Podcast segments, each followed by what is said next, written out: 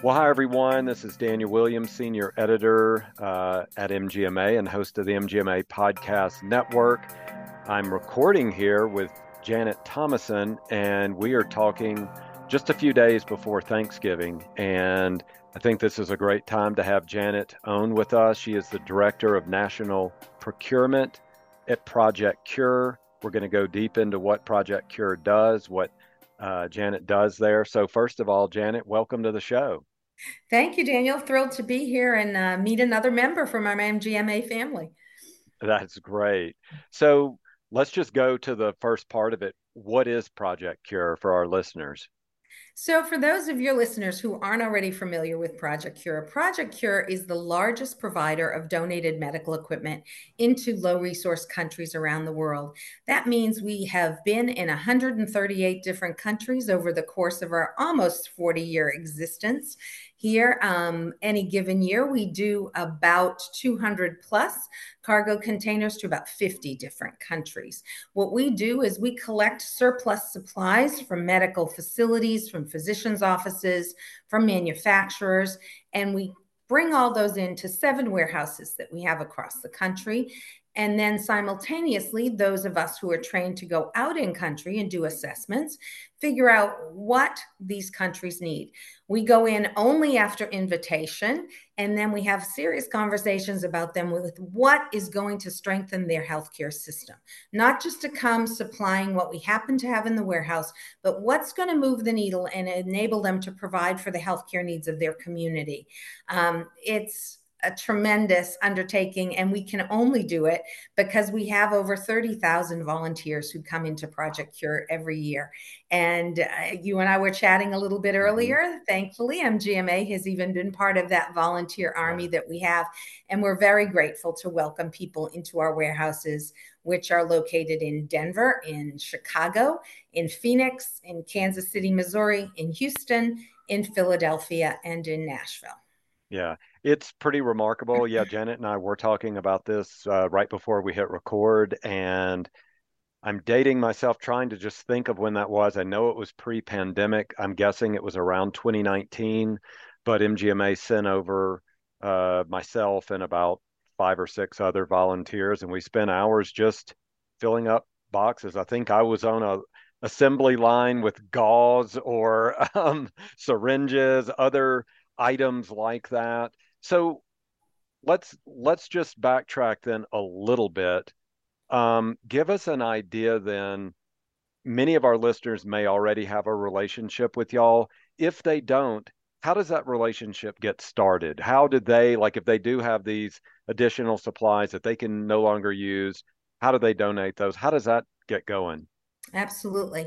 Well, we have a great network of operations directors across those seven cities and some procurement teams with them. But you can place an inquiry online. And I always say everybody seems to be able to find my phone number and my email as well online, and they can reach out online you'll find a, a, a, pdf of all the items that we accept but i always encourage people to extend an offer if it's not already on the list because you never know what you might have that could be impactful. Um, so we collect as many pieces of equipment as we can. If you look at the composite of our containers each container is about 40% equipment and biomedical items. The rest the front the other 60% are consumable supplies. Mm-hmm. So it's particularly important to get that equipment to Project Cure so we can work it into those containers and strengthen healthcare systems. It's really hard to build healthy babies with only needles, gauze, and syringes. Mm-hmm. We need the incubators and all those kind of things. So if you are in one of our many, our seven markets, reach out directly to myself or to an operations director using those forms online. If you're outside our market, that doesn't preclude you from participating. Again, you would reach out to me in that case, and you can always reach me quickly at a direct email of procure, P R O C U R E, at projectcure.org. And I can direct you accordingly or uh, invite you to a conversation. Love to talk to our people who want to get involved with this great program. That that is just amazing, and I'll I'll tell y'all uh, again. Uh, Janet and I were talking. We were going. You know, a lot of things changed with the pandemic. We were hands on at MGMA with own site um, volunteerism at Project Cure at other places around uh, the Denver area as well. And then, you know, you get new habits, the new new neural pathways get wired, new rules get set up. Um, when we did have the lockdown, and then at MGMA, we were away from the office for I think almost two years. We're still in a hybrid situation right now. Uh, but I was telling Janet, I want to get back in there. I want to get back to that warehouse, that distribution center, and get my hands dirty, so to speak, and help y'all out any way that I can. And I'm uh, a member of the wellness committee, so we guide our volunteerism. So that's a great way. If you are in our Denver area and those other hubs as well, that's a great way for you to volunteer from that side of it what I will do um, is put all those links that Janet's talking about in our episode show notes. So you can just directly click on it, go right there, and be part of this great uh, program. So I want to just back up a little bit again, Janet. How'd you get involved with Project Cure? Where did that connection take place? Well, I'll start with that, but I have to address something. First of all, you're okay. speaking to my heart about volunteers.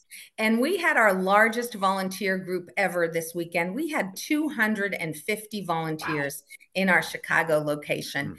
And for those of your peeps who are supply chain related, uh, we have about a 50,000 square foot building filled with supplies and then added 250 passionate people. So we're really proud of our, um, of our team. And we're mostly proud of all those volunteers who, who came in and, and supported us and did such great work this weekend. Very exciting.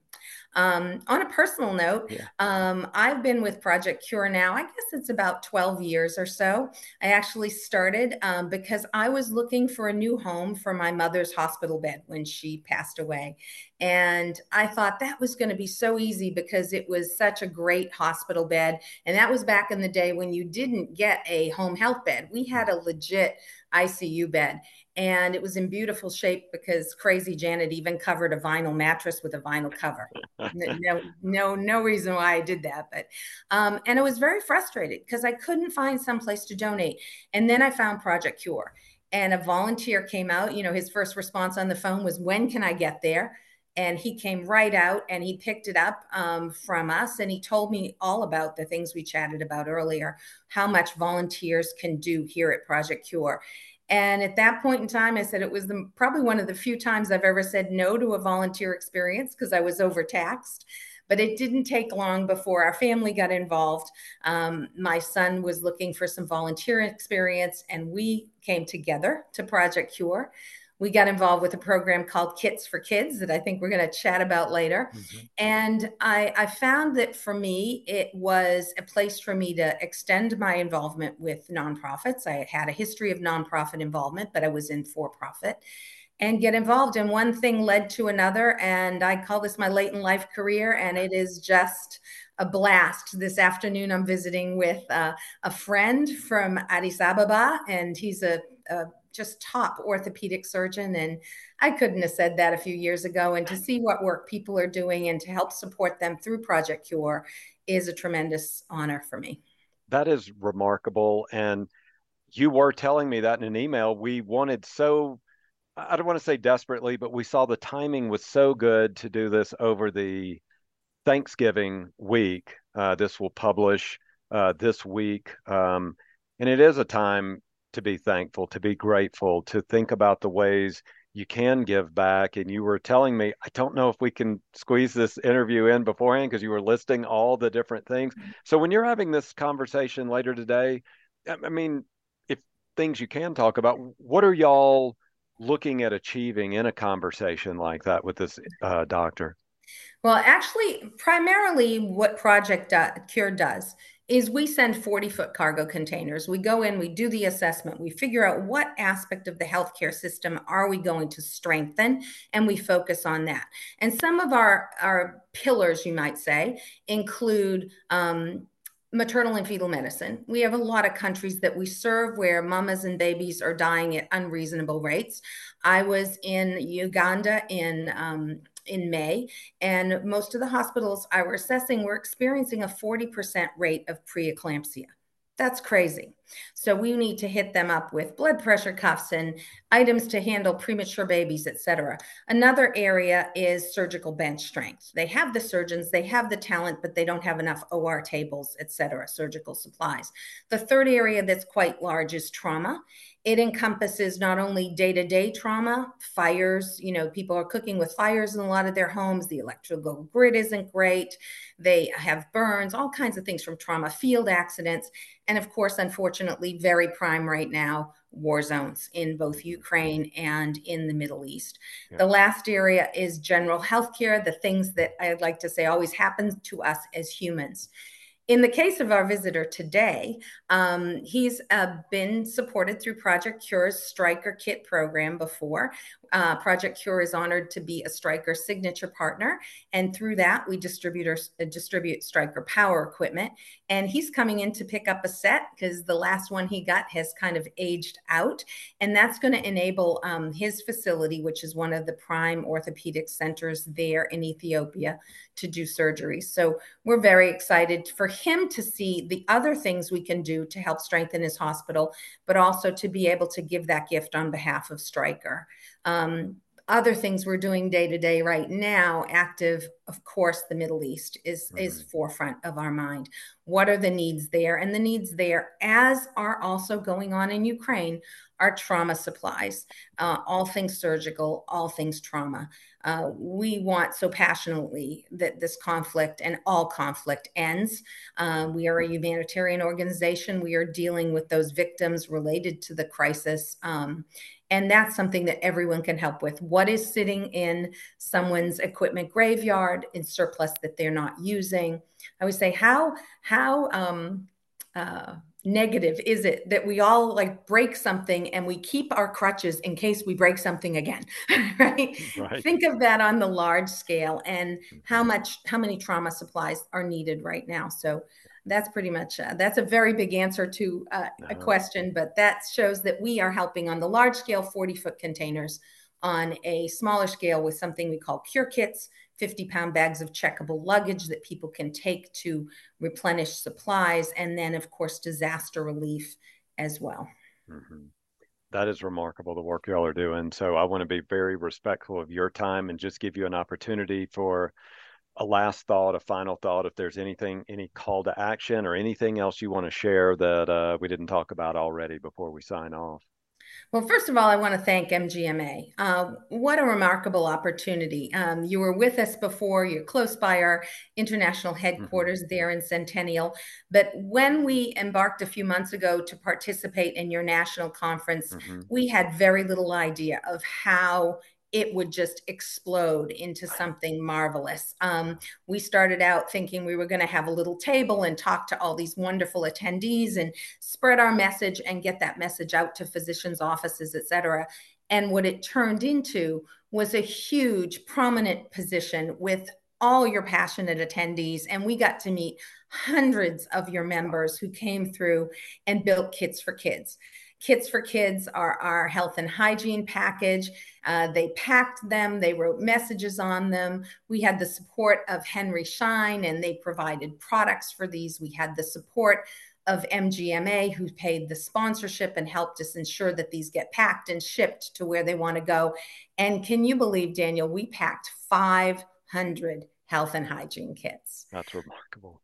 So, opportunities to touch people you never know that will never thank you, uh, but we're going to thank you on their behalf. To we have started a relationship with MGMA that we hope continues uh, forever into the future, and um, we're looking forward to doing more and more with the organization and just sharing your passion. So we appreciate all that you do to support your membership. And it was just a tremendous honor to meet everyone and to even now we're getting calls every day. From members. Hey, I met you at MGMA. Hey, mm-hmm. I saw you at MGMA. So thank you for all of that. In terms of a call to action, all I can say is be a part start in a little way, start in a big way, whether your health system has things to donate or your physician's office has a few pieces. Some of the most in need items that we have are sitting in physician's offices that are being replaced exam tables, exam lights, ultrasounds that have gone unused because now you're sourcing out all of those things, microscopes, they're needed all over the world. You can touch the lives of so many through donations to Project Cure. It never hurts to ask whether it's consumable or whether it's equipment. Let's work together and let's change some lives. We are seeing increasing numbers of disasters across the planet, whether it's climate change, whether it's civil unrest we can change the world. And whether you're sitting and going, I really always wanted to do something and I didn't know what to do, you know what to do. Uh, let's work together, MGMA and Project Cure, and um, just see how much we can accomplish together. That sounds wonderful. Okay, so Janet, thank you for uh, squeezing us in today because I know you had so much to do and uh, just a lot of things going on there and the amazing work that y'all are doing. So thanks for joining us on the podcast. Thank you. It's been a pleasure to meet with you anytime, Daniel. Um, can't thank you enough for letting us get this word out. And again, uh, you're going to feature all the items, but www.projectcure.org. Reach out, guys. Um, like us on Facebook, like us on Instagram, and see the stories of where all these items go to. That's incredible. So, as Janet said, we're going to put uh, these different links in the episode show notes. You can just click right on it, get right in there, and see where you can help. What little part or big part, as Janet was talking about, that you can help support this uh, program. So, that is going to do it for this episode of MGMA Insights podcast. Thanks again to Janet Thomason from Project Cure. And thanks to y'all for being listeners of the MGMA podcast. Have a great holiday week and Thanksgiving, and we'll talk again soon. Bye, guys. Most physicians don't have the opportunity to learn the business of medicine. What docs don't get taught, physician business training is a course developed by MGMA and administrators from Johns Hopkins University School of Medicine.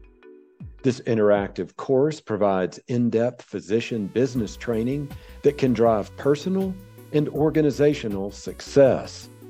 Purchase now for yourself or your organization at physicianbusinesstraining.com and earn eight hours of CME credit. Again, go to physicianbusinesstraining.com to purchase and to learn more.